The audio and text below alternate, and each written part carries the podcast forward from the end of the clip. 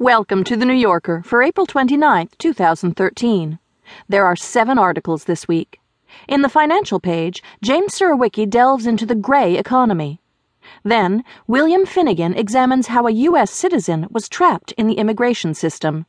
Following that, Ian Parker chews over Noah Baumbach's change of direction. And in the current cinema, Anthony Lane reviews the science fiction movie Oblivion, starring Tom Cruise, and the French film In the House. But we begin with the first of three articles on the Boston Marathon bombings. First, in A Place in History, George Packer writes about Boston before and after. Boston is a city where history has already happened.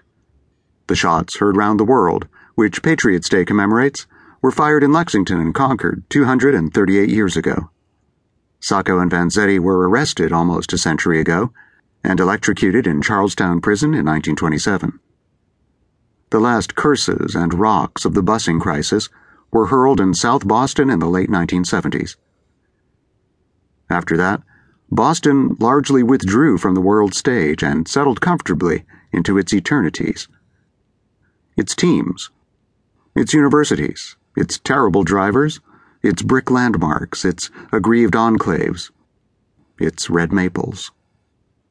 Those traditions have given the city a certain insularity. Boston belongs to families that have been there longer than Fenway Park, and to students and tourists, but on a temporary basis. They're just passing through. People boast of being New Yorkers after living here for just a few months. But you can spend years, or even decades, in Boston without feeling like a Bostonian. The city has a thousand charms, but it has always been easier to like than to love. Every year, though, one day is different Marathon Monday. America's and the world's runners come to Boston, and Boston welcomes them ecstatically. Training for a marathon is the loneliest experience in all of sports, and long distance runners are existential beings, compounded of stamina and frail flesh. For months, they focus on themselves obsessively, selfishly.